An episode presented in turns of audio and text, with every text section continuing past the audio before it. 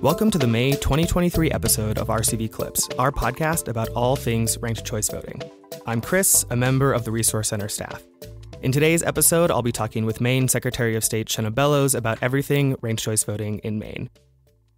Secretary Bellows, thank you so much for joining us today. It's my pleasure. I'm glad to be here. I love ranked choice voting. I'd love to hear it. so, first things first, I want to sort of set some context for listeners.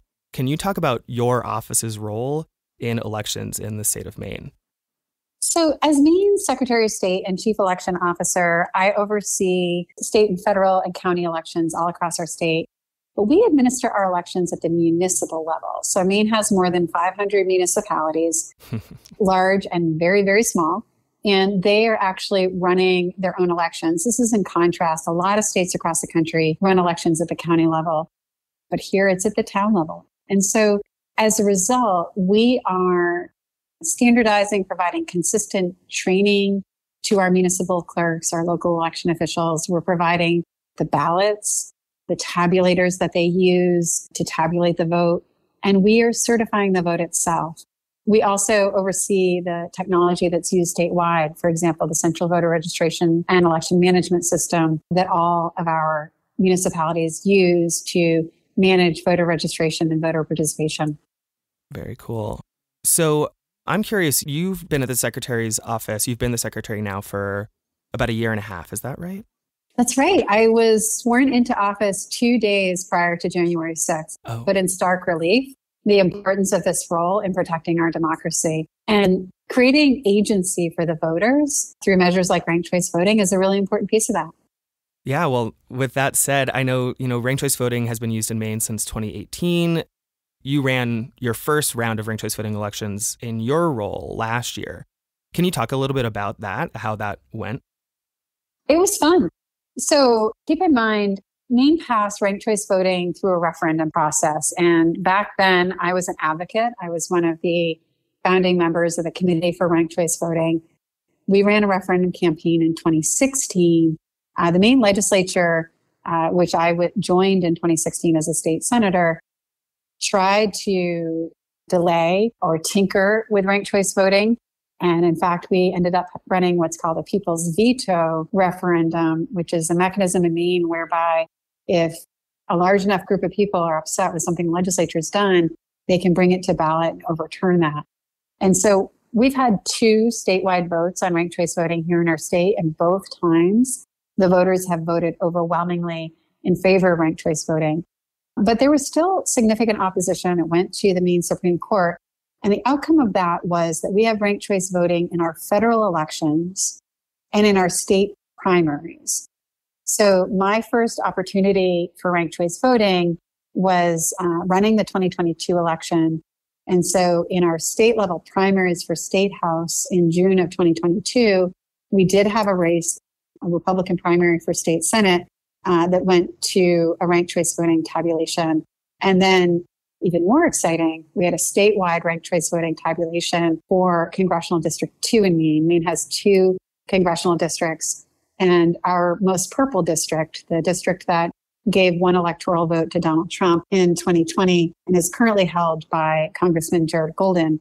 That race went to ranked choice voting tabulation because there was an independent candidate as well as the Republican candidate, Bruce Poliquin, and then Jared Golden. And so we, we had to do that centralized statewide tabulation. And it was a hoot. I mean, you know, election administration at its best is pretty boring, but we did, you know, bring in the ballots from the small hand count towns. So towns that are smaller than 700 voters are hand count towns. And then towns with more than 700 voters we use this uh, ES&S tabulator. So they have memory devices. So we brought those memory devices, those ballots into, uh, we used the administrative headquarters of the Maine State Police and we did a statewide tabulation. It took multiple days. We live streamed it on Facebook. Mm-hmm. It was riveting TV, I tell you, because I narrated the whole thing. yeah, I mean, I do. I love that you all live stream like that. Transparency, I think, adds a lot of value, helps people see sort of behind the scenes of what it takes the high drama of scanning ballots from these hand count towns in. It was really a great opportunity for education. I mean, again, I think one of the challenges that we're living in is this era of disinformation, misinformation, malinformation. Mm-hmm. And so that opportunity to live stream the ranked choice voting tabulation helped demystify the process. Yeah. Voters could see directly what was happening as I talked for literally hours over three days, where we were feeding the ballots from the hand count towns through the high speed tabulator where we were uploading the data from the memory devices from the tabulator count towns. We were bringing in the tabulation of votes from overseas and uniform service voters. And voters could see, we went county by county, municipality by municipality, what had been completed, what was still yet to come. They could also see the bipartisan participation in these processes. So under Maine law, like many states across the country, election workers have to be recruited from both political parties and election observers from both parties and indeed candidates are invited to be present. So people could see on the live stream that congenial work being done by Republicans and Democrats in the review, in the room as they were reviewing the ranked choice voting tabulation against the election night reporting of data. We were able to explain any delays that happened, and steps put into motion to keep the tabulation on track, but also share other election information as well.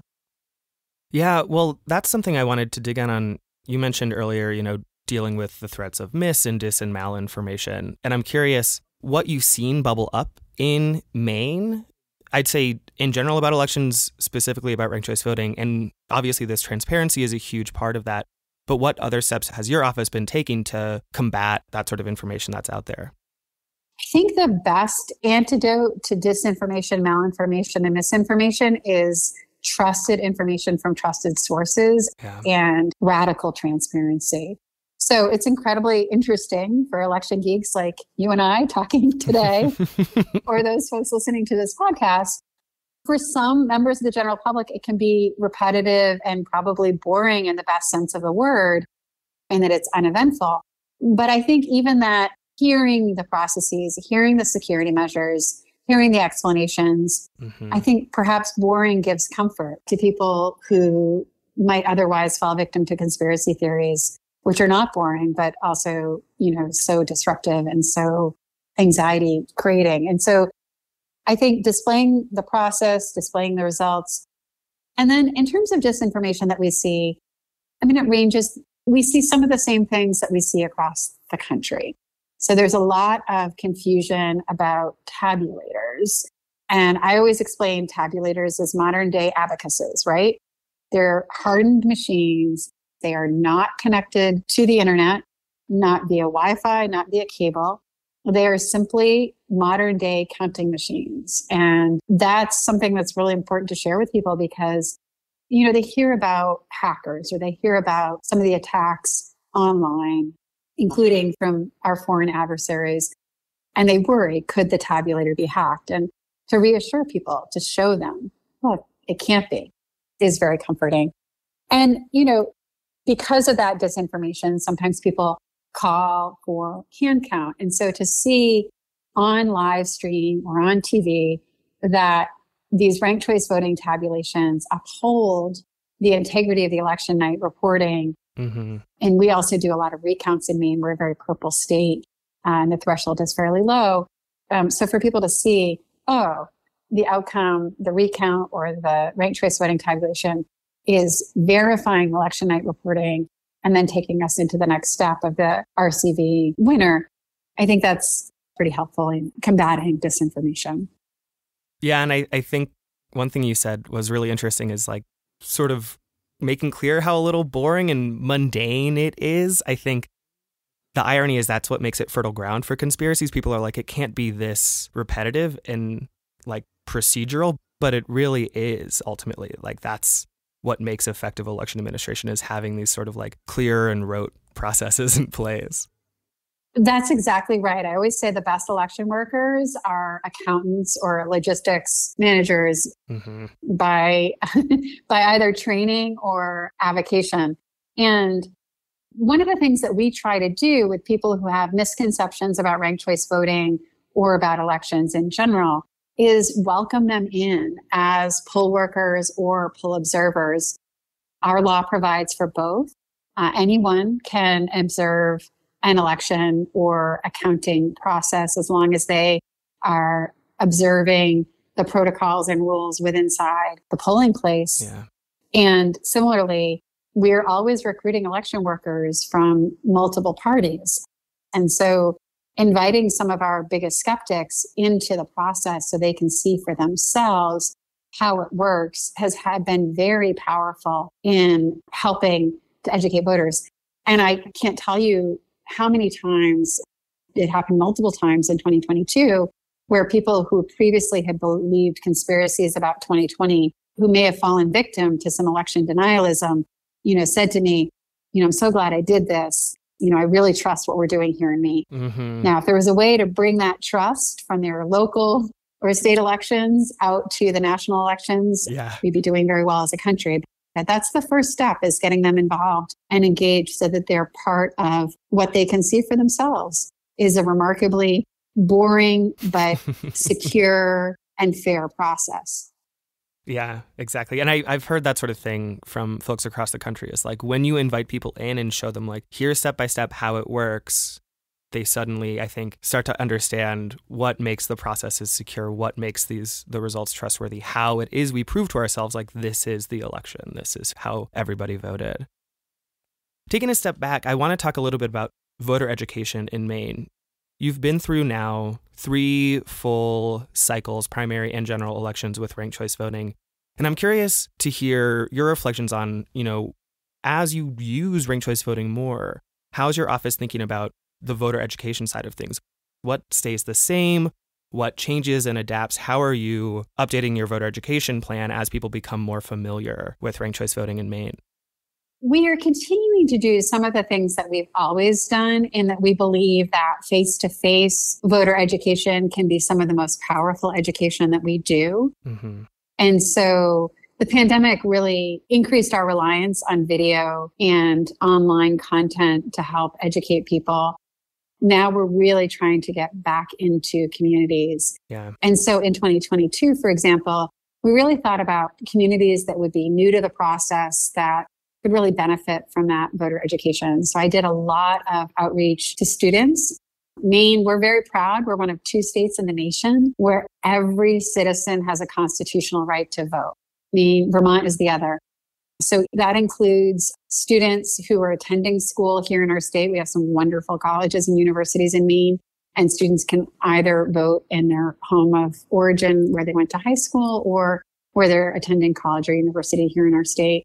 That includes our newest citizens. We're really proud of our growing new Mainer population as Maine has done some incredible work over the last decade and longer in welcoming immigrants, refugees, and asylum seekers to our state. Mm-hmm. And then also something that makes Maine a little bit unique from most other states except Vermont is that people who are incarcerated also have a constitutional right to vote.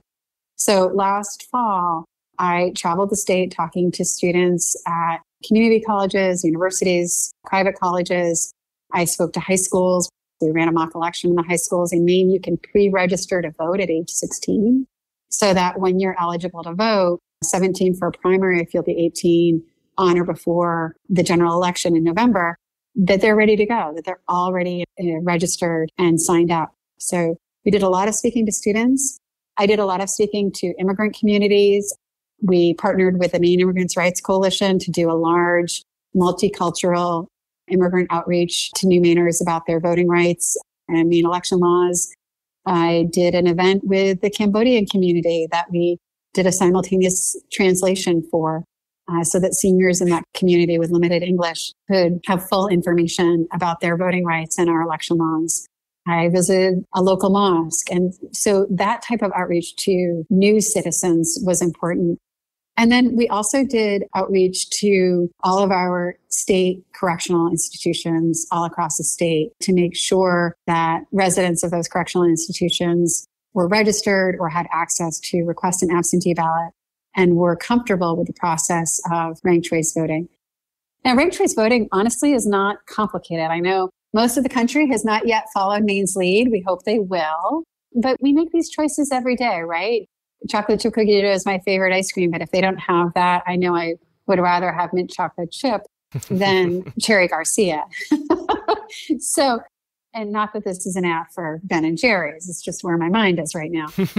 but, you know, similarly, in our daily lives, we rank things all of the time, our first, our second, our third choices. So there's some key fundamentals that we shared with states like Alaska as they've embarked on ranked choice voting. You know, you need really clear ballot design that makes it very obvious to the voter what their options are and how to proceed. And then also, you know, clear procedures around tabulation. But we have not seen voter confusion. Mm-hmm. This was something that opponents of ranked choice voting alleged would be a serious problem. And to the contrary, we, we have never seen high levels of spoiled ballots or ballots that have otherwise um, not been able to be counted. Voters are showing that, that they understand the process and they're capable of picking their first, second, and third or more choices. Yeah, I'm curious. I think the interesting thing about changes like this is you only ever hear people complaining. Nobody's ever like, everything's working just fine. But with that said, do you generally hear, does your office hear from voters saying, like, oh, this was great? What have you heard from voters individually about ranked choice voting? I think to your point, everything is working just fine. Yeah. we really don't hear a lot of complaints about ranked choice voting. Now, the committee for ranked choice voting had representation from Democratic and Republican parties, as well as independents, unenrolled, and Green Party members. Mm-hmm. What we have seen since adoption of ranked choice voting is a partisan trend with more objections from uh, leadership in the Republican Party. But, you know, there was an effort to repeal ranked choice voting just recently in the Maine legislature, and it went over like a lead balloon. And indeed, there was a Republican who, you know, spoke up and said, look, this is what the people have asked for. This is what the people want. And I think one of the challenges that the people who sought to repeal it had was they couldn't really point to any problems. They were sort of ideologically opposed to the idea, but had to acknowledge that there weren't any issues. It really has been very successful here in the state. Yeah, well, I'd love to hear a bit more about that bill. Or I'm curious what you can share about what your office did, how you coordinated with legislators, with advocacy organizations on that repeal, on fighting the repeal. There's an excellent and very strong coalition of pro election individuals and organizations on the ground working in Maine. We've had a number of very positive election reforms. Before I was a state senator, I was executive director of the ACLU of Maine. And in that capacity, led a statewide ballot campaign to preserve same day voter registration, for example, another really important pro democracy reform that Maine has had in place for a long time and has helped make us one of the best states in the nation for voter participation. So working with allies is always key. I try to make myself available to anyone who wants to meet or have conversations about voting rights, about election law. And certainly we had some great, strong partners here on the ground in Maine. Mm-hmm. Leaders like the League of Women Voters, the ACLU, who've been terrific and want to applaud our national partners as well. FairVote. It's so incredible to have this really robust support from the nonprofit, nonpartisan democracy sector.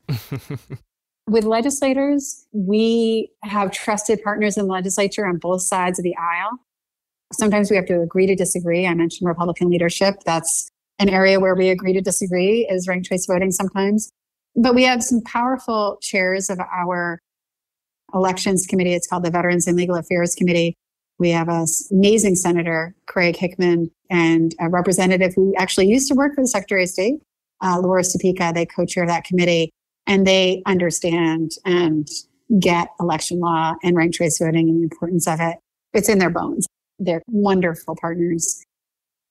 One of the things that I think is part of this building trust is being willing to have these conversations Another way Maine is unique from many other states is every bill in Maine gets a public hearing in committee and a committee vote. Every bill? Every bill wow. that's introduced by a legislator. Oh my God. And we're a part-time legislature. Yeah, that's a lot of time. Yeah, it's a lot of bills. It's it's over a thousand bills every year. And each one of them gets a committee hearing where any member of the public can come and testify to the legislature. There's usually a three minute limit, but anybody can show up and speak and know that that bill is going to get a committee vote. Mm-hmm. Now, if the bill gets a unanimous committee vote, then the votes on the House and Senate floor are what's called under the hammer, basically with a bang of a gavel, unless someone objects. But every bill goes through the committee process and goes to the House, Senate, and floor. So that means that even when there are bills that you you know you have strong allies uh, like our chairs, like the bill to repeal ranked choice voting, you have to take it seriously because it's going to have that public hearing. There's going to be a public debate, and there are going to be votes not only in the committee but on the floor. And that's certainly what happened with that bill. And mm-hmm. we were able to, you know, knock it down and happy to do so. happy to have that conversation about why we think ranked choice voting is so important. Yeah. What were the big points you hit when you were going through that effort? When I talk about why ranked choice voting is so important, there are two reasons that I really think just make it such a remarkable voting reform. One is agency for the voters. We want to empower the voter to have maximum ability to have their voice heard in this democratic republic that we hold so dear. And ranked choice voting really maximizes that voter empowerment. It empowers voters to vote their heart and vote their principles, not engage in strategic voting. So they can vote for the candidate that they really want without fearing that doing so may result in the election of the person that they least support. Mm-hmm. And this is important in Maine because Maine is a state where we're very independent minded and we've had a number of races, um, including for governor and other offices where there have been independents, Republicans, and Democrats in the race. And suddenly you have one side or another engaged in this sort of strategic thinking. Should I vote for this person or this person? Like if I vote for the person I want, does that mean the person I really don't want is going to edge it out? The second reason that I think this is so important, and I think this is also really important and good for democracy, is it requires politicians to speak to a larger audience. Mm-hmm. If you know that you have to secure 50% plus one, secure an outright majority through the ranked choice voting process, your strategy is going to be different. You have to speak to a majority of the voters. You can't simply engage in the politics of demonization and turning out a vocal minority because that won't be enough. You have to be able to speak to a larger group of voters and thereby be accountable to a larger percentage of the voters. Again, you know, we're in an era of polarization where it's seemingly increasingly difficult for people to come together to find common ground and shared values. And ranked choice voting creates electoral success rooted in that ability to find common ground and connect with a majority of the electorate. Yep. If only everybody could get on board. they will. It's a process, right? Give it time. Yeah. We have to demystify it, bring it onto everyone's level. Yeah that's something I'm curious about too. Is speaking about demystifying, talking about the legislative process. You know, there have been ranked choice voting bills introduced in legislatures across the country this year. There's one in Vermont that's still kicking around. There's been a few others in New England and in the Northeast. I'm curious if people have been reaching out to your office to hear, you know, how's it working in Maine? How has that process been? Who have you heard from? Who's been asking questions? Certainly. So some of those questions are, you know, very public where we've had, you know, public testimony. For example, in Oregon, I was invited to speak to legislators via Zoom. And then some of those conversations have been quieter, more private conversations where fellow secretaries have wanted to know so tell me more how does it really work right. is this something you know we should be looking into and my answer is always yes. And I really appreciate that opportunity to testify. We're invited. And I have really strong partnerships with my fellow secretaries, both Republicans and Democrats across the country. We're all part of the National Association of Secretaries of State. And so it's important to me that I'm not trying to make a fellow secretary look bad or be in opposition with them. You know, I don't want someone coming in and telling me why we shouldn't have say same day voter registration. Oh yeah. But that being said, it's been really positive to be able to to share Maine's experience where we've been invited.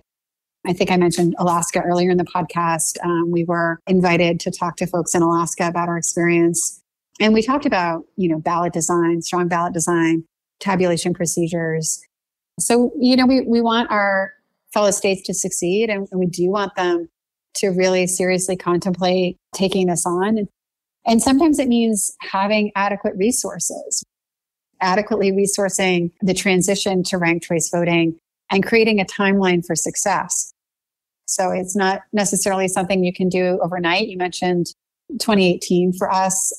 And I think that, you know, mm-hmm. thinking through what those timelines are, thinking through what resources are required and thinking through the voter education required in your state, those are all key components to maintaining that broad public support, which I will suspect is probably out there no matter where you go. I don't think this is just Maine. I mean, Maine is wonderful. Everyone should come here this summer. It's the place to be. Yeah. but I don't think it's just the culture in Maine or the ethic in Maine that makes ranked choice voting preferable. I think many voters across the nation have been frustrated with the idea of binary choices in elections. And ranked choice voting creates more opportunity to really make your voice heard, but also have some comfort in knowing that whoever moves forward is going to have to have secured uh, the support of a majority of the electorate. Yeah. I have just a couple more questions. I'm looking forward to next year. Is your office thinking about making any changes or updates to the ranked choice voting process, or uh, are you going to keep things mostly the same for 2024? 2024 is going to be an exciting year for ranked choice voting in Maine. Assuming there are enough candidates in these races to require using ranked choice voting, we'll see primaries for president, U.S. senator, U.S. representatives, state senators, and state representatives using ranked choice voting. Plus, of course, general elections for president, the United States Senate, and House. While voters in the cities of Portland and Westbrook will also have elections using ranked choice voting. Given how close people are already predicting the presidential race will be, there's a chance we'll have a really big spotlight on Maine in the days following Election Day. Should we need to run a ranked choice voting tabulation, either statewide or in either of our congressional districts, since Maine splits our electoral college votes by congressional district? Mm-hmm. And who knows, maybe we'll have races for U.S. Senate or House that will require ranked choice voting tabulation as well yeah, that'll be really cool. I'm really curious because, you know, there's always a dozen people on the presidential ballot. We only think about two of them, but I'm curious to see what people might do if they can rank them instead. One other thing I've been hearing about a bit is that there's a bill, I think it passed last year, to set up a post election audit study committee. And I was curious just to hear more about that. I remember hearing about the bill passing and I haven't heard much since. Is that something your office is working on right now? Has it been funded? Where, what's the status of that? That's right. So when I was a state senator, I introduced a bill to require post election audits in Maine. This is unfortunately an area where we had lagged behind the rest of the country. We were one of the last remaining states not to have post election audits.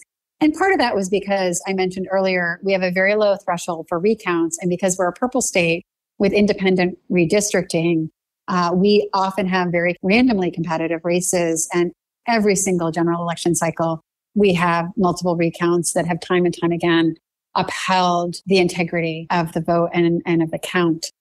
But that being said, as secretary, I was really excited in my first term to back a post election audits bill and see that move through the legislature. It was sponsored by um, local senator uh, Nicole Grohoski. It was fun to see her sponsor the bill that I had brought unsuccessfully four years prior, but now it had my office's support. We were able to secure funding. So state government wheels can sometimes move slowly. That's often a good thing. But we are still in the process of awaiting approval for those positions to be posted publicly and, and hired.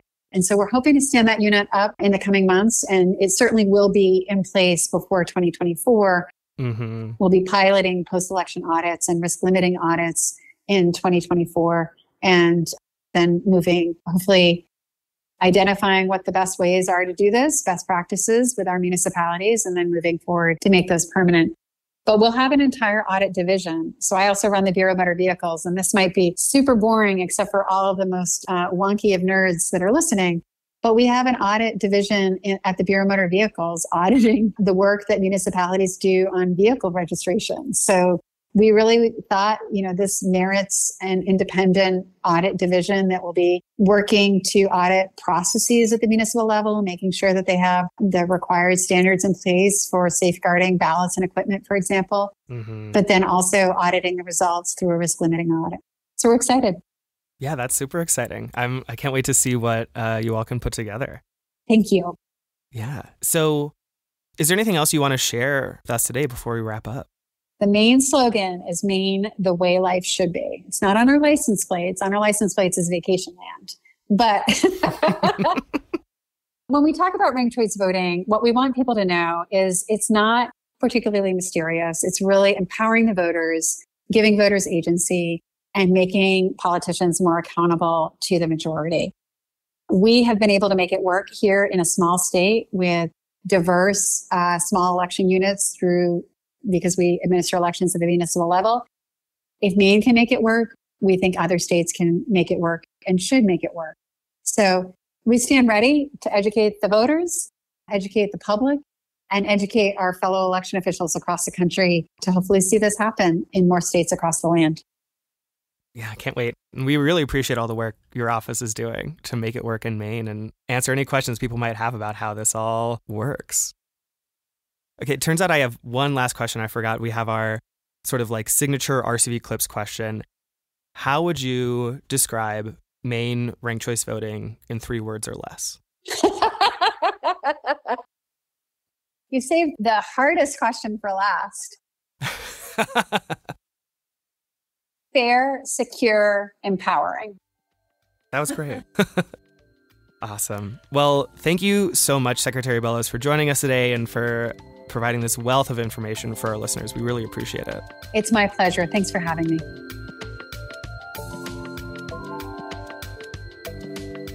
And now for this month's final round, where we share an interesting bit of trivia, a useful tidbit, or just something we thought was cool for folks to know about ranked choice voting. Here's Celia Canavan with this month's final round. Did you know that the Vermont Public Interest Research Group teamed up with Ben & Jerry's to use ranked choice voting to pick Burlington's favorite ice cream flavor? Using an RCV ballot, voters were able to choose between Fish Food, Chunky Monkey, American Dream, Non-Dairy Chocolate Chip, and Cherry Garcia, and now have Cherry Garcia as the city's favorite ice cream flavor. This fun and collaborative way to help voters practice ranked choice voting makes it this month's final round. Thank you for joining us today for our May 2023 RCV Clips episode produced by the Ranked Choice Voting Resource Center. You can find our show anywhere you listen to podcasts. Make sure to subscribe to the show for the latest episodes and updates, and please take a minute to rate and review us on your favorite podcast platform. For more information about the RCVRC and Ranked Choice Voting, check out our website, rcvresources.org. The production of this podcast is supported by the generosity of our donors. Donations can be made directly on the website or by texting donate RCV, all caps and all one word, to 51555. Please don't hesitate to contact us with any donation questions at donate at rcvresources.org. Follow us on Twitter and Instagram at RCV Resources and on Facebook and LinkedIn at Ranked Choice Voting Resource Center. Subscribe to our YouTube channel at RCVRC. Our theme music is Flutterby by Poddington Bear. Until next time, I'm Chris Hughes on behalf of the Ranked Choice Voting Resource Center.